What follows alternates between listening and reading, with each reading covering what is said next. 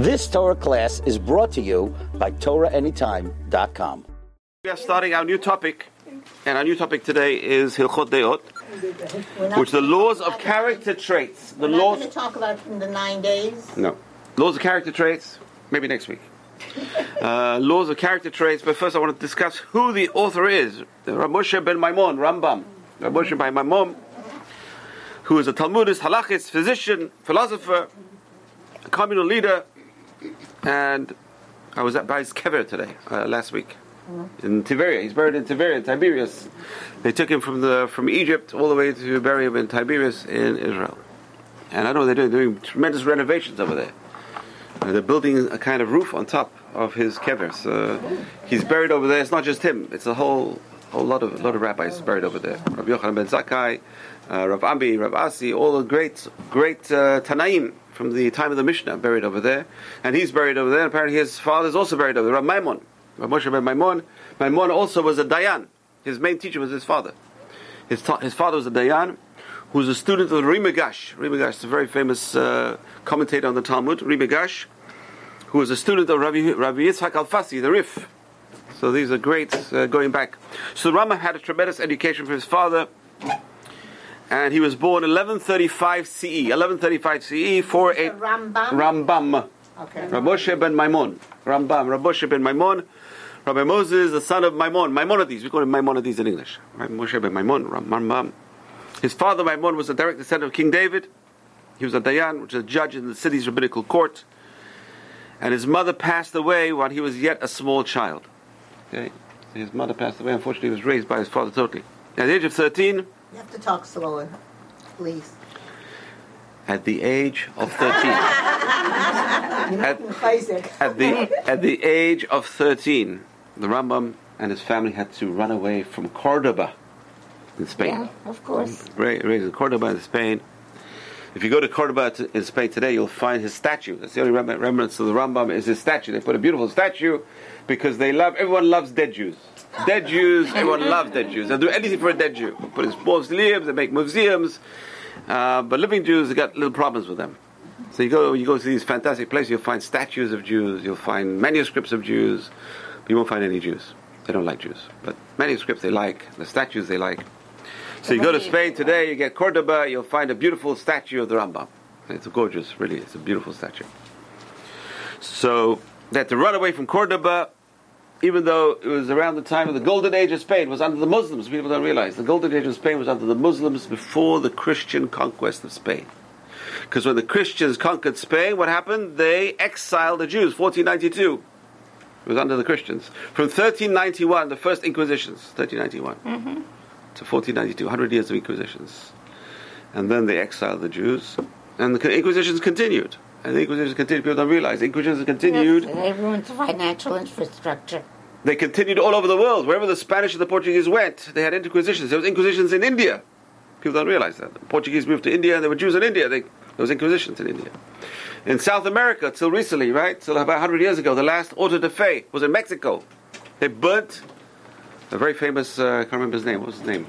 Very famous uh, uh, Marrano, very famous Marrano. And they burnt him alive. Burnt him, and I think they burnt all his, all his friends.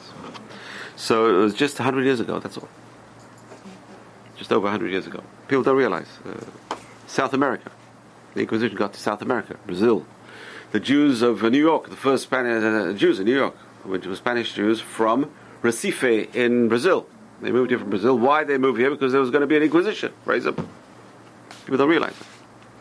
Anyway, so Rambam's time, there were no Christians in Spain. It was under the Muslims, and the Muslims wanted back, by the way. They want the whole of Europe back.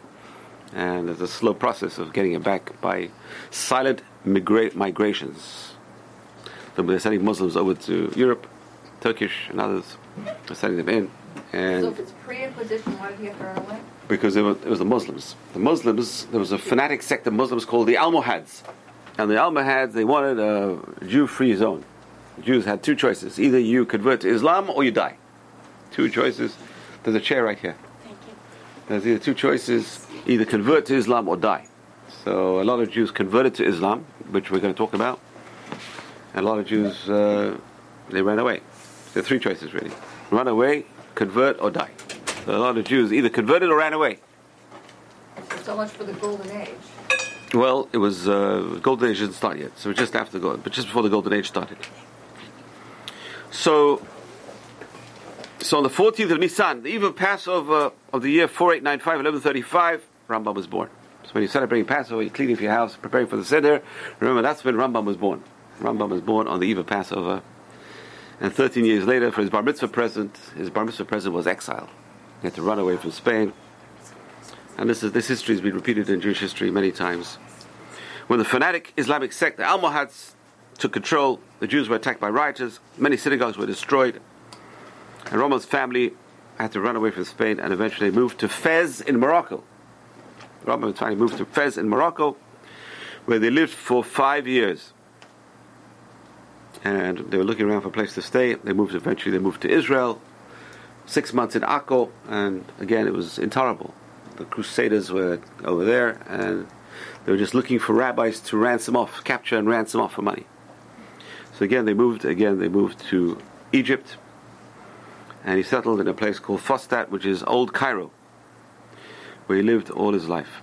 And had, some people say that he would sign his. You'd find signatures of Rambam. I, Moshe ben Maimon. He signs off his thing, transgressing three negative commandments every day.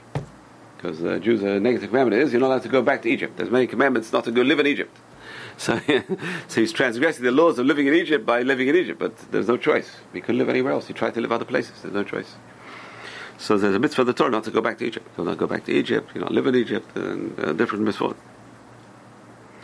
So it's ironic that he was uh, living in Egypt. He didn't want to live in Egypt, but he couldn't find a place to live. Is it st- since it's the Mitzrayim that Yes. they were? Yes, since Yitzias Mitzrayim, not allowed to go back. In fact, one of the laws of the kings, not to have too many horses, because the horses were raised in Egypt.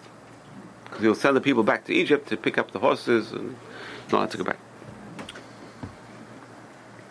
Okay, so he moved to Egypt, and his brother David was the one who was supporting him. He was studying, studying Torah all his life.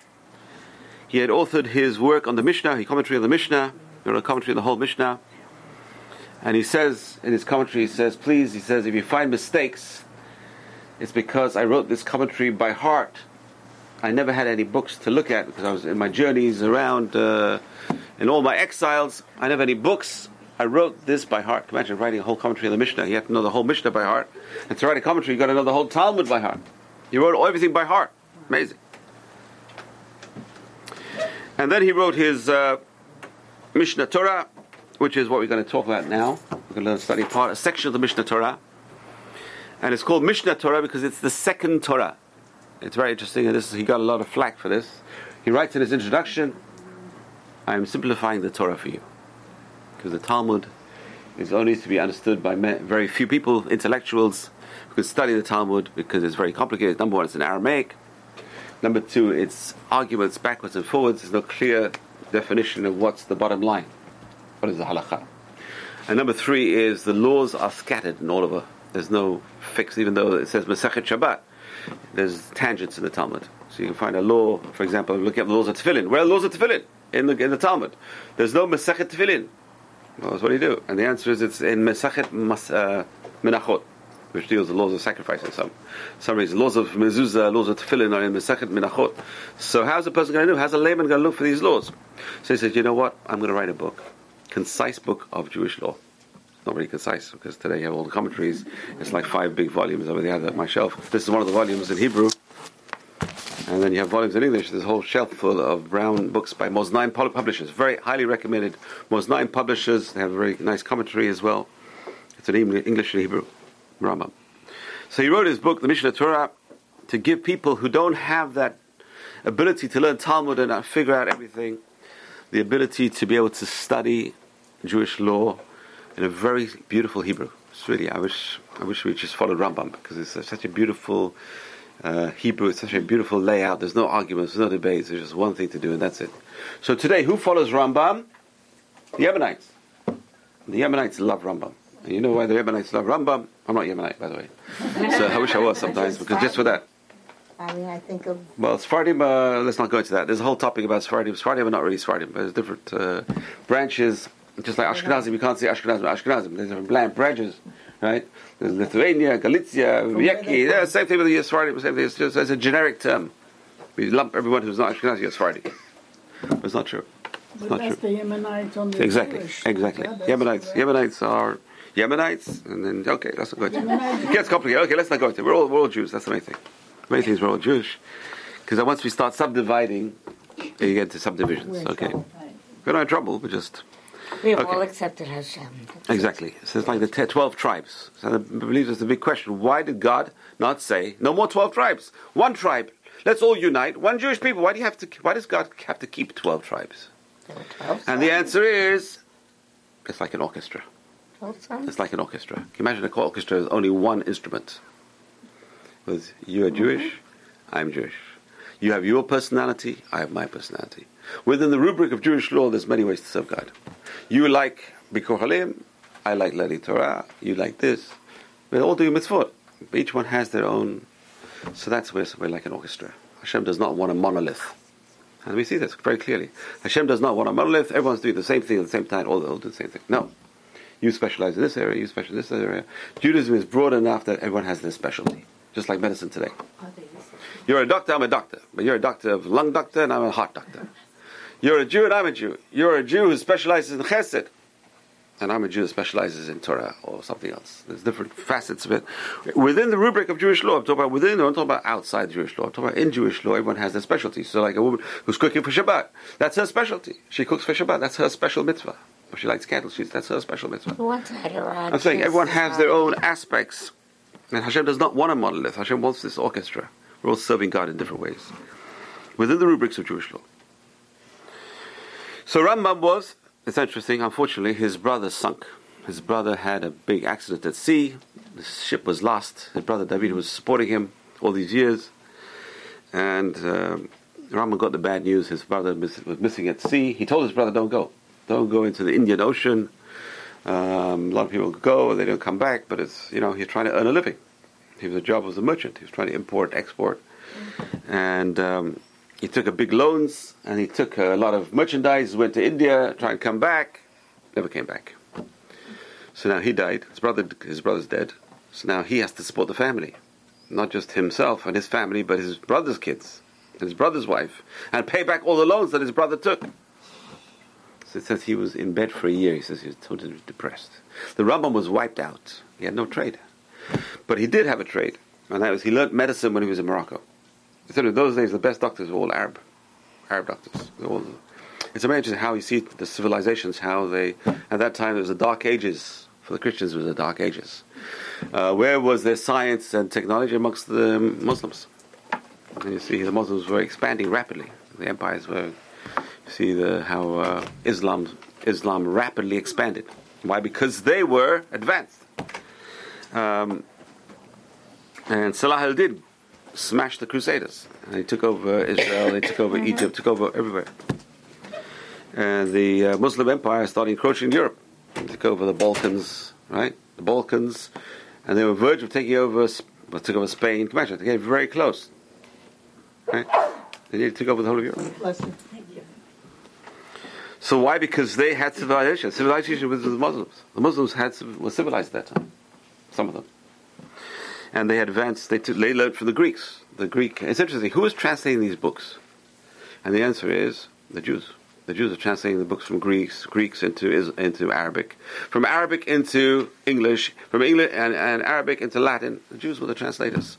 So I call the bee, uh, the Jews, the bees of civilization. The bees. What does it mean, bee of civilization? It means they were transferring information from one uh, nation to another. They were Amazing. exterminating everyone. They were disseminating knowledge right through the world by translating and by moving around. So every time they moved around, they would take the books with them, and they translate to other languages, and, and people had this. It's amazing. They're the bees of culture, the bees of civilization. So Rambam learned medicine in Morocco, and, and uh, he now became a physician. He was hired as a personal physician by a royal courtier, and eventually became the personal physician to Salah al-Din, the Sultan of Egypt and Syria. His new appointments gave him very financial ability. However, he had now very little time to devote to his learning. So by the age of 50, he had basically written all his books. So imagine, by the age of 50, he had written everything. And now, everyone wants to come and visit him, and he writes a letter to a famous uh, translator, because some of his books he wrote in Arabic. The, the commentary of the Mishnah was written in Arabic. The Moreh Nevuchim, the Guide to the Perplexed, was written in Arabic. But his commentary which, on the Mishnah Torah, which we're going to learn now, is written in pure Hebrew. And later on in life, he regretted writing things in Arabic. But he wanted to write in Arabic because as a spoken word of the Jewish masses. The Jewish masses he was addressing all spoke Arabic. The Jews of Spain spoke Arabic at that time. The Jews of Morocco spoke Arabic. The Jews of Egypt spoke Arabic. The Jews in Israel spoke Arabic. So he wrote the books in Arabic for the masses. But later on, he had to get translators to translate those books into Hebrew. So Ibn Tibbon, one of the great translators, and others wanted to come and visit him. He said, listen, he gives them his schedule. He says, there's no point in coming to see me. I have no time. In the morning, I'm with the Sultan and his harem, looking after them. And then the ministers and their wives and their families. And then when I come back, I have a whole line of people waiting outside my house to be treated as I'm a doctor. And uh, they're waiting over there. I said, please wait till I have a bit of bite to eat. I'm starving. And I go and I rest for five minutes and take have a bite to eat, and then I'm busy till the night, one after the other. People coming in, I'm medicine, medicine, medicine. Amazing. So only time I have, he says Shabbat. On Shabbat, I'm with my community. Only time I have to learn is on Shabbat. That's it. Two hours I can study with them. That's it. So by the age of 50, that's it. He, he wrote his books. And uh, the, one of the major things he wrote was a letter to the Yemenite Jews. This is why the Yemenite Jews love him so much. At that time, the Jews of Yemen were being persecuted and were being converted by the sword to, to, uh, to Islam. They're persecuted. A lot of Jews in Yemen did convert to Islam. And a lot of Arabs, uh, a lot of rabbis were telling them once they converted out, they would never be accepted back. Once you become a Muslim, that's it. You're a Muslim, that's it. You go to hell. Hell with you, go. Rambam writes a letter called Igeret Teman, the letter to the Yemenite Jews, which he says that Islam is not idolatry, and therefore a Jew is allowed, doesn't have to give his life not to convert to Islam. Whereas he, he claims that Christianity is idolatry, according to Rambam. Of course it is. Well, big debate, but uh, he says Christianity is idolatry, that, especially Catholicism, where they have all these idols and statues and this and that and the other, and therefore a Jew should give his life, not become a Christian. However, if a person did convert, they can always come back. According to Rambam. Why? Because they were forced. There's nothing you can do to these people. There's nothing the Beit can do. You can't. There's no penalties. Why? It was done under coercion. Anything which is done under coercion, there are no penalties. However, in, in Islam, you are not allowed to convert back. Yes, the, the Muslims are not allowed to convert back. So he says, run away. convert Rambam says, run away at your first opportunity and come back to being Jewish. And we'll take you back, and you can do teshuvah. The Jew is always a Jew. Yes. The Christians who were forced to convert are known as Marranos. Were there Muslims who were secret? Yes, Jews? hundred percent. And they're the Jews of Yemen. That, that's what they were. They were keeping Judaism in secret. And a lot of rabbis says, "To hell with you. We're not going to take you back." And he was the one who wrote his letter and says, "We will take you back, and you should come back, run away, and come back." Do they have a name? I don't know. I don't know. No. I don't. I don't know. It's a good question. So Marranos is a very bad name, by the way. I know. Uh, we call them conversos, right? Marranos means pigs. Yeah. What So mean? pigs. Pigs. The Christians call them pigs. Yeah. The new new Christians were called pigs by the Christians. They looked down upon them.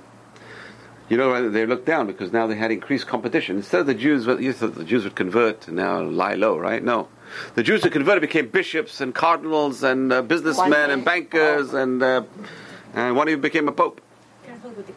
Ephraim. So.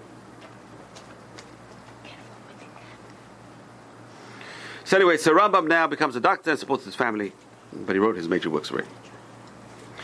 He and, uh, he had a son called Abraham, Abraham ben Rambam, who became the next leader of the of the community of uh, Egypt. So um, there's a basic, basic just introduction to who the Rambam is, and now let's go into the Mishnah Torah. The Mishnah Torah is, we said, a compendium of Jewish laws, which covers the whole gamut of Jewish law. This is no one else did this. No one else has a whole. The Shulchan does not cover the whole gamut of Jewish law. The Shulchan says, "I don't write about things that don't apply today." I'm not going to give you the laws of the temple. I'm not going to utilize those laws of sacrifices. They don't apply today. I'm going to give you laws that apply today in exile. That's that's Shulchan Aruch. There's very, even very few laws that apply in Israel. Even though he moved to Israel later on, he had to add certain halachot, like say Shemitah, laws of Shemitah, laws of uh, Maaser and Truma, tithing in Israel, which only apply in Israel. But it's a very brief. Because the main laws of Shemitah are in the Rambam. You want to learn the laws of Shemitah? The Rambam covers everything. He covers Jewish law from A to Z, even things which don't apply today. Let me give you an example. We know there are two Talmuds, right? There's Talmud Bavli, which is the Babylonian Talmud, and Talmud Yerushalmi, the Israel Talmud. What's the difference? And the answer is Talmud Bavli does not talk about things that never applied in Babylon. They didn't talk about.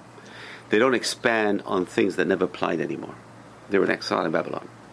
Uh, the, the Talmud was written after the destruction of the temple. If they don't go into details, there's no Talmud Bavli on the laws of Shemitah, because there's no Shemitah outside Israel. So Talmud Yerushalmi did talk about it because it did apply in Israel. It was written in Israel. The Rambam says, I'm going to cover everything. I'll cover all aspects of Jewish law. So today, the Shulchan Aruch just limits itself to things which apply today. Doesn't apply. Doesn't apply today. He doesn't talk about Mashiach. He doesn't talk about uh, the ingathering exiles. Doesn't talk about the kings, the laws of kings. Doesn't talk about the laws of laws of Sanhedrin because they never apply today. Rambam talks about everything. Another another difference is the Shulchan Aruch starts off with the laws of waking up in the morning. And, and it ends off with the laws of death and dying. So it's like the Jewish world, right? I'm going to tell you the laws of waking up in the morning, from up to, all the way to the person's death. From the time you wake up to the time you die, it's Shulchan Aruch. I've given laws of Jewish law. Rambam starts off with philosophy. He starts off with a belief in God. With what? Belief in God. Philosophy. Yesodei Torah, the foundations of the Torah. And uh, he, he talks about the belief system of the Jewish people, laws of idolatry. And one of the things he talks about right at the beginning is what we're going to study now Hilchot Deot, the laws of character traits, which Shulchan does not talk about. Or if he does, he talks about it in a few sentences. Rambam expands upon it. This is a really big facet of Jewish law. And the Rambam ends off with laws of Mashiach. So it's global. Rambam is global, universal. I'm going to start off talking about God. I'm going to end off talking about a new world, the end of the world order. Shulchan says I'm going to start off with, with uh, birth and end off at death. When you wake up in the morning to the time a person dies. Rambam says I'm going to start off by belief in God and end off with Tikkun HaOlam, the real fixing of the world, Mashiach. So interesting. Two different concepts. Shulchan says I'm going to limit myself to laws which apply on a daily basis Jewish law. Rambam says I'm going to talk about laws that apply in Jewish law in general, the whole Torah. And therefore the Rambam says in his introduction, all you have to do is read Tanakh and read my book, and you have the whole of Jewish law. Boy, I wish it was so easy, right? Have to shut down half the yeshivot in the world because they, uh, you know, learn Gemara, learn Gemara here, learn Gemara. Learn Gemara doesn't That help you. might be a good thing. Maybe I don't know. Let's not go there. Okay, I'll get into trouble. Okay, okay. We don't shut down any yeshivot. All Torah, all Torah learning is good. The more Torah learning, the better. I could get into trouble. But Rambam says, you know what? Rambam says, Rambam says, don't waste your time on pilpulim, Yeah. on arguing this and arguing that, because the main thing is the bottom line. What is the halakha? What does the Jewish law say? And therefore he says, I'm going to tell you what the, the bottom line is, and that's what you should be learning. You should be studying the bottom line. So, it's interesting. So, normally you look at a code of Jewish law, you won't find philosophy in a code of Jewish law. You won't find history in a code of Jewish law. Rambam, you'll find philosophy in the Rambam's Jewish laws. He'll tell you why you're doing it. You'll find history in the Jewish law. It'll tell you what happened. For example, laws of Hanukkah. You look at the Shulchan Aruch laws of Hanukkah, it just tells you how to light the Hanukkah candles. Rambam gives you the history, what happened at the time of Hanukkah.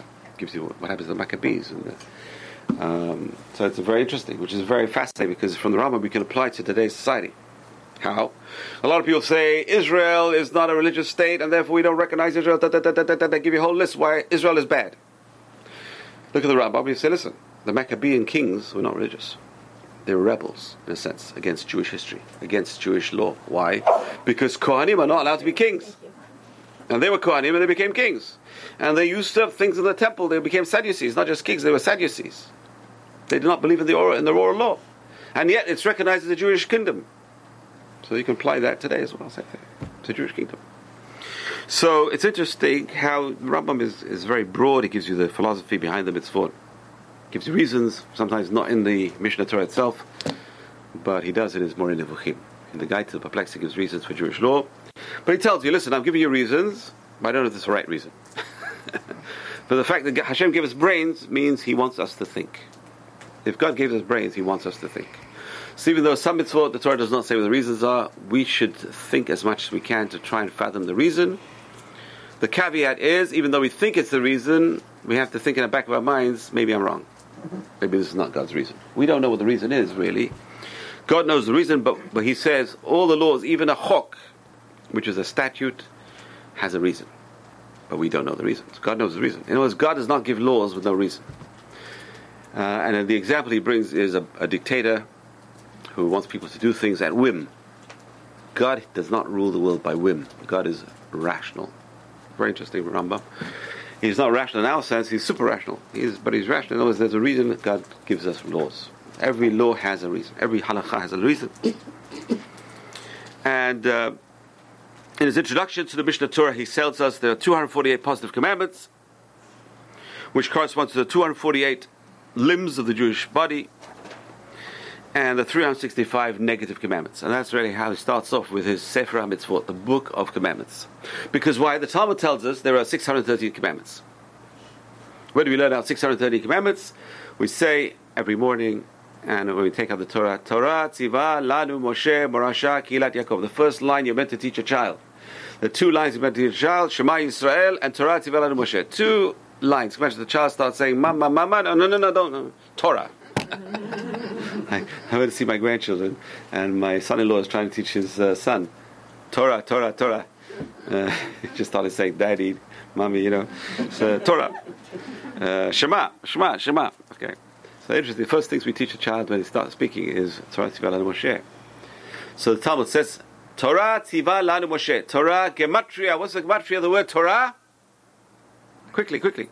613. 611. Be close. 611. 611. Torah Tzivah Lanu Moshe. 611 mitzvot were given to us by Moshe. And two we heard straight from God. The first two of the Ten Commandments were heard straight from God. So Talmud says we have 613 commandments. The only problem is it does not list these commandments. There is no list in the Talmud of 613 commandments, and therefore all the major authorities in the Middle Ages, that was one of the biggest debates. What comprised the 613 commandments? So Rama has his list, and he tells you his, uh, his, his reasoning. These are the criteria for including these as a mitzvot. Interesting, very fascinating. His, I mean, I gave a class once on the criteria of counting things as commandments. Because the Torah says many things. So certain things are only for a certain period. For example, all the laws of gathering the manna. The Rambam says these are not mitzvot for generations, and therefore I don't count them. Mitzvot they're given for a certain time. I do not count them as mitzvot in the six, 630 mitzvot. So again, if you look at the Rambam and Sefer Mitzvot, you'll find the Ramban Nachmanides argues with him on certain mitzvot. And he, Ramban, Ramban has his own list. Rambam has his own list. There's a few discrepancies, 14, 15, 26 altogether, I think. But there are other opinions about what the Sefer Mitzvot are. So anyway, so Rambam first of all talks about the Mitzvot, and then he builds his halachot around the Mitzvot. So his, his first preface, uh, let's go to Hilchot Deot. If everyone has a book in there, you know what? This book does not bring down his preface. Good. That's why you need the Hebrew book. So let's talk about the preface of Rambam's Sefer Hilchot Deot, which is the laws of character traits. And that is that uh, the Rambam says 248 mitzvot, positive commandments, 365 negative mitzvot, and uh, the definition of our intellectual and emotional development in terms of mitzvot. So we- want ourselves to develop emotionally, and no one talks about this. Rambam talks about this our Hilchot Deot is our emotional development. How should a Jew develop emotionally? How should a Jew develop character-wise? It's interesting because a Jew can you grow up as a Jew and live for sixty years and not hear about the Rambam. And this Rambam is so fundamental. If I had the power to teach every Jewish child should know these Hilchot. It should be taught in schools. They should learn it in schools, again, which solve a lot of issues, psychological issues and, and growing up issues.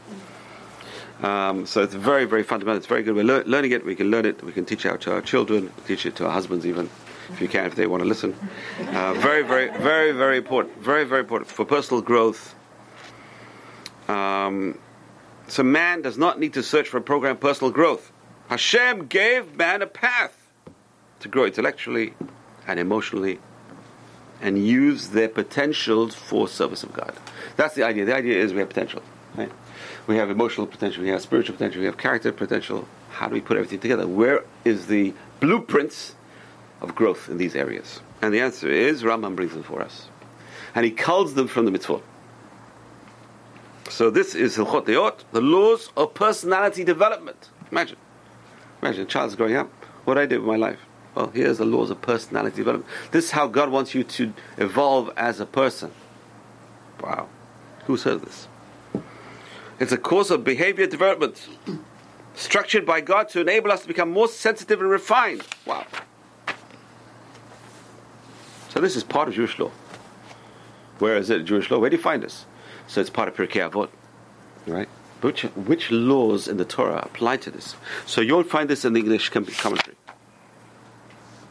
It's interesting. It doesn't, doesn't talk about it. So I'm just going to give it to you from here, which is the original text of the Mishneh Torah. Number one, the Torah says that you should you should uh, be like Hashem, be like God. How do you be like God? We're going to talk about that. Number two, it says, "B'dabaktabo," you cling to God. How do you apply that? Number three, it says, "V'havta l'reacha kamocha." What does that mean? How, how do you apply that? Love, love your friend as yourself. Number four, it says, "Love strangers." You will love the converts. How do you apply that? Number five, it says, "Don't hate your brother in your heart." How do you apply that? Number six, it says. You will rebuke your fellow. How do you apply that? Number seven, it says, Don't turn his face white. That's how the rabbis explain it. Don't shame someone in public. How do you apply that? Number eight, it says, "Not to afflict the poor, and the orphans, and the widows." How do you apply that? Number uh, what number are you on? Nine. It says, "Lo telech rachil be'amecha." A talebearer should not walk amongst you. Today we know the, this is before the Chafetz Chaim came along. The Chafetz Chaim made this into famous laws of lashon hara. Before this, no one heard of it. Why? Because no one talked about it. It's only one line in the Shulchan Aruch. The Rambam says, "I'm going to talk about it." In Hilchot Deot, these are laws of character traits. Number ten, it says, "Don't take vengeance." How do you apply that? Who talks about it? Rambam talks about it. Uh, and number 11 it says, Lo lintor, lo tikom, lo titor. So different kinds of vengeance, which we're going to talk about. And that's where the Rambam brings his, these his sources in the mitzvot. So altogether, 11 mitzvot in the Torah out of 613 talk about character traits. So now we have a foundation. Now we have a source in the Torah. So where does God say to improve your character traits? We just gave you 11 sources. These are 11 sources of improvement of character traits. It's quite a list for. It's, it's 11. Out of 613, it's not many. Right? It's not even 10%. Ten percent, all right. It's not even But it's the 10%. harder ones, it's what you have to think about and work on as opposed to the road thing 100%, of thou shalt not kill. And that's why, not- and that's why we need a text to guide us. And that's what Rambam does. He provides us with a text to guide us in these 11 mitzvot.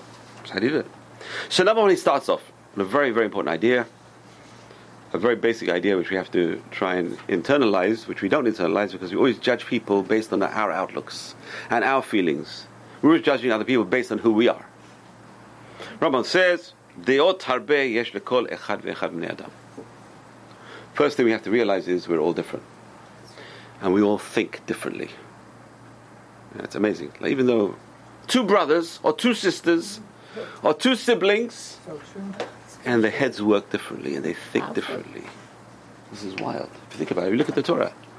You have Cain and Hevel, Adam and Chava, same parents, and two children, are two radical opposites. You have uh, Rivka and Yitzhak, and they have two children, Esav and Yaakov, radically different, totally different characters. And it's a very important fundamental human relationships. Is the first thing is, I can't judge you because I can't, I don't know what's going on in your mind. I can't think like you. You don't think like me. So we always lecture to our children, but the fact is our children don't think like us. And even though we, they come from us, parts of them are from us, but they don't think like us. They're like some kind of combo. And sometimes this combination produces, I don't know what, they, mutations that, that we can't even define. Aliens. Aliens, I- I'd say aliens. And insanity is inherited. You get it from your children. Okay. So first thing we have to realize, look, that's what he tells us. First thing, the first introduction is Deot harbe yesh lekol echad ve'echad. That everyone is different. Everyone has different ways of thinking. Everyone has different character traits. Zu mishunim is zu, totally different from each other. And so therefore you have two people, even raised in the same house, could be so different. Amazing. One could be so kind and compassionate. One could be so into their learning. One could be so stable. One could be so uh, nice. And the other could be a wild animal. Esav and Yaakov. And They were twins. And they were twins, even worse. My son calls his twins yin and yang. Oh gosh. That's it. There's a difference. That's what Rambam said. Exactly what Rambam says right at the beginning. The person says, listen, my kids are like me. This I stereotype them like me. And why are they doing these things? They're like me, right? They don't like you. Rambam says straight away they don't like you. So everyone is different. And everyone has different personality traits built into them through their DNA somehow. Some, some kids are very angry inside all the time. Some kids are very placid. That's what he tells us. Some people are very angry all the time. There's some people are very placid and very calm. And they don't get angry at all. And if they do get angry, they're angry very little. Sometimes once in every ten years they get angry. Just keep away when they do. Okay. some people are very proud. And some people are very humble. So again, these, everyone is different. It's interesting to see the people, the kids are born different. It's inside their genes. Um, it's interesting. A person should know who they really are. How do you know who you really are? And the answer is, who were you like when you were a kid? If you can think as far back as you can. Baruch Hashem, we forget these parts. But some people have good memories. They can think back to the age of three. I've got a son who's like, here he says, I remember everything in great detail from the age of 10 on. In great detail. I can tell you exactly. We were looking at pictures last night. He says, 1999. I said, God, how do you remember that? this happened in 99. He has dates and everything. From the age of 10 on, he says, I remember everything. And I tell you the date, what happened, exactly what happened. So, But most of us don't remember these things. So who were we as kids growing up? Were we nice kids? Were we nasty kids? Were we mean kids? I, I don't talk about myself, okay. Uh, as a kid. Okay. So that's who we really are. That's who the, our real personalities are before we modify them. And we can modify them. So we have to know that we are here to modify personalities. We are here, as the Vilna Gaon says, the main pur- purpose of a person is to fix their personality traits. The main purpose of a person in this world, very hard to understand this, right? The main purpose of a person in this world is to fix our personality traits. There's a beautiful book. It's my, part of my bedtime reading before going to sleep is the Vilna Gaon, Even Shlema. You have to get hold of that book. What is it? Even Shlema, the perfect stone. Even Shlema. Uh, Vilna Gaon. Even Shlema. It's a small book. You can get it in English and Hebrew. We have a, we have a few copies hanging around here. I don't know where they are now, because we did have a class on it. Maybe we may do that class again. And Even Shlema. It's a very brilliant book by the by the Vilna Gaon, where he goes into this. And there he says in his introduction, the main purpose of a person in this world is to fix their personality traits. What we're learning about now is really the main purpose of a person in this world. Why is that our main purpose? Because the answer is, who is a person? Who are we? And the answer is, who are we? We are the sum total of our personality traits. A person is the sum total of, a, of their personality traits. If you're an angry person, that's who you are. You are anger. Part of you is anger. That's who you are. Person immoral, that's who they are. It's a part of their personality traits. So a person's got to fix their personality traits because they're fixing themselves. Our purpose is to fix ourselves. Tikkun olam starts with tikkun of the olam, of ourselves, our world. Our world starts. Right? Rabbi Salanter says, when I started growing up and growing, he says, I'm going to change the world. When I grew up at Mo, said, I can't change the world, I'll change my town. When I grew up at Bimbo, said, I can't change my town, I'll change my family. When I grew up at Bimbo, said, I can't change my family, let me try and change myself. And that's really what Tikkun Olam is all about. It's first starting with oneself. And then, role model. You don't have to say anything. The person is perfect. People will look at them and say, "Wow, I want to be like that person when I grow up." That's really the, that's really the key. That's really the Jewish way of changing the world. Is not by preaching. The Jews don't change the world by preaching, as you know. We don't try and change the world by preaching. We try and change the world through role modeling, which sometimes works, sometimes does work. Sometimes that's a tragedy. Sometimes Kiddush Hashem, sometimes Chilul Hashem. That's why Chilul Hashem is so bad because it ruins the whole purpose. The whole purpose is to be Kiddush Hashem, to sanctify God's name and not to desecrate God's name. But no one's perfect. Nobody's perfect. No one claims to be perfect. No human being, being can come along and say, I am perfect. Because as Shlomo Melech says, and Tzaddik Baritz Hashem there's no such thing as a righteous person never sinned. No such thing as a person, righteous man never sinned. We're all imperfect. Only Hashem is perfect. Hash, Hatzur Tamim Paulo. God's works are perfect. Man's works are not perfect. Okay, so that's why in Judaism there's no saints. There's no such thing as a saint. You don't say Saint Rabbi so and so. Saint. Um, that's a different religion. There's no such thing as a saint. Excuse me. Yes. How could people? I mean, aren't there people who have a, a happier child than another one? Yes. you said some people are angry. Change, Yes. But maybe they weren't angry and something happened in their life that made them angry. It could be, yes. So we can't. It's so. But so, the question is who you are really is how you're born. That's your DNA. Born. And then we change.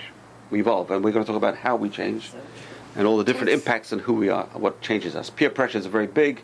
Education is very big. You know, these different things that affect the person, that change the person. But we have to know also by learning and by studying and learning Musara, we, do, we can change ourselves. We can improve ourselves. And that's really the purpose. That's what Vilna says. The purpose of a person in this world is to fix themselves and then worry about the rest. Let's fix myself. It's interesting because it really works. This, this system really works. When the children see their parents really working on themselves and guarding their own tempers and not reacting harshly and this and that, it does help the children. It helps. It definitely helps the How do children. you find out when there's love in the family, it helps the children. How will you find out who you're born? You're born Think back in your memory. when you're a month So, uh, old. I'm Shkoli Bro. I mean, that's how you're born.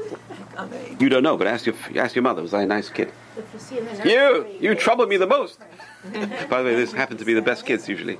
The ones that trouble you the most with their kids turn into the best kids. no way. In the hospital, Oh, you of see course babies there are different reacting. One of the best examples of children and parents changing is when the mother, for instance, goes back to school and there's Yes, children 100%. urging her Yes, on how 100%. proud they are. Some kids you gave more attention to. Some kids you gave less attention to. good or bad. He's just saying that that's who you are. oh, for the children to go for the parents to Right. walk. There's no good and bad.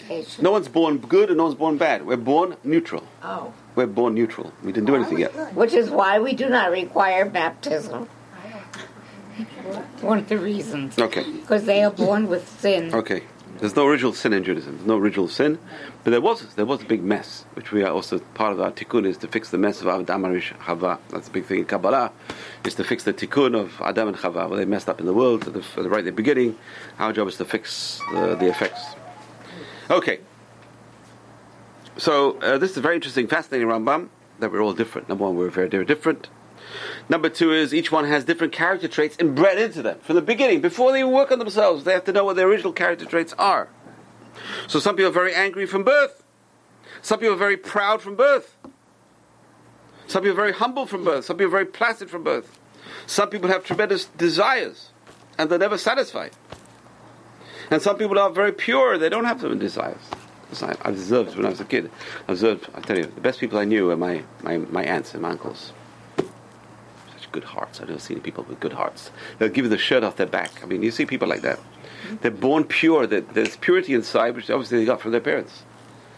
But uh, some people are born very desirous, and you know today's a very competitive world. So, so it comes really for a lot from the, a lot comes from the parents. It comes from the thoughts. Ramban Ramban says it comes from the thoughts a person had when they brought the child into the world, when they conceived the child. The thoughts a parent has are very very critical to conceive uh, the child. Rabbi? Yes. I think that Amuna has a lot to do with changing your personality. Baruch Hashem, yes. So uh, that's what Jewish law is all about, really. What is the bottom line of Jewish law? To make us better people. Person forgets, you know, I'm keeping the Jewish law. The Ramban says, Kedoshim tihyu, be holy. Why? It says you can be a pig in the in the permission of the Torah. A person can be a kosher pig. A person who overeats, a glutton, a person who has desires, and it's all allowed in Jewish law. You can have 100 wives in Jewish law. A man is allowed to have 100 wives. There's no limits. The Rambam says, keep it to four. That was in the time of the Arabs. We had, uh, we had uh, so so a person can be a, a, a mean person within the limits of Jewish law, pushing Jewish law to the limits. Is it allowed? It's uh, borderline. It's allowed. Is it the spirit of the Jewish law? No, it's not the spirit of Jewish law. Spirit, the spirit of Jewish law is to make us better people, make us holier people. But a person can be unholy and keep Jewish law. It's interesting. How? Look at the Ramban. A person can swear. Where does the Torah say you're not allowed to swear? Uh, use bad language, filthy language. Where does the Torah say you're not allowed to overeat? All these. A person can be Jewish and be a kosher pig. Naval Torah. So our idea is no. Ramban says no. We're going we're to talk about. That's exactly what we're going to talk about is how to perfect one's personality. And we're just starting this uh, topic, and we'll continue next week, Bezrat Hashem, because it's very topical. Because next week we have to realize we're going to fast on Tisha B'av, and the reason for the You've just experienced another Torah class brought to you by TorahAnytime.com.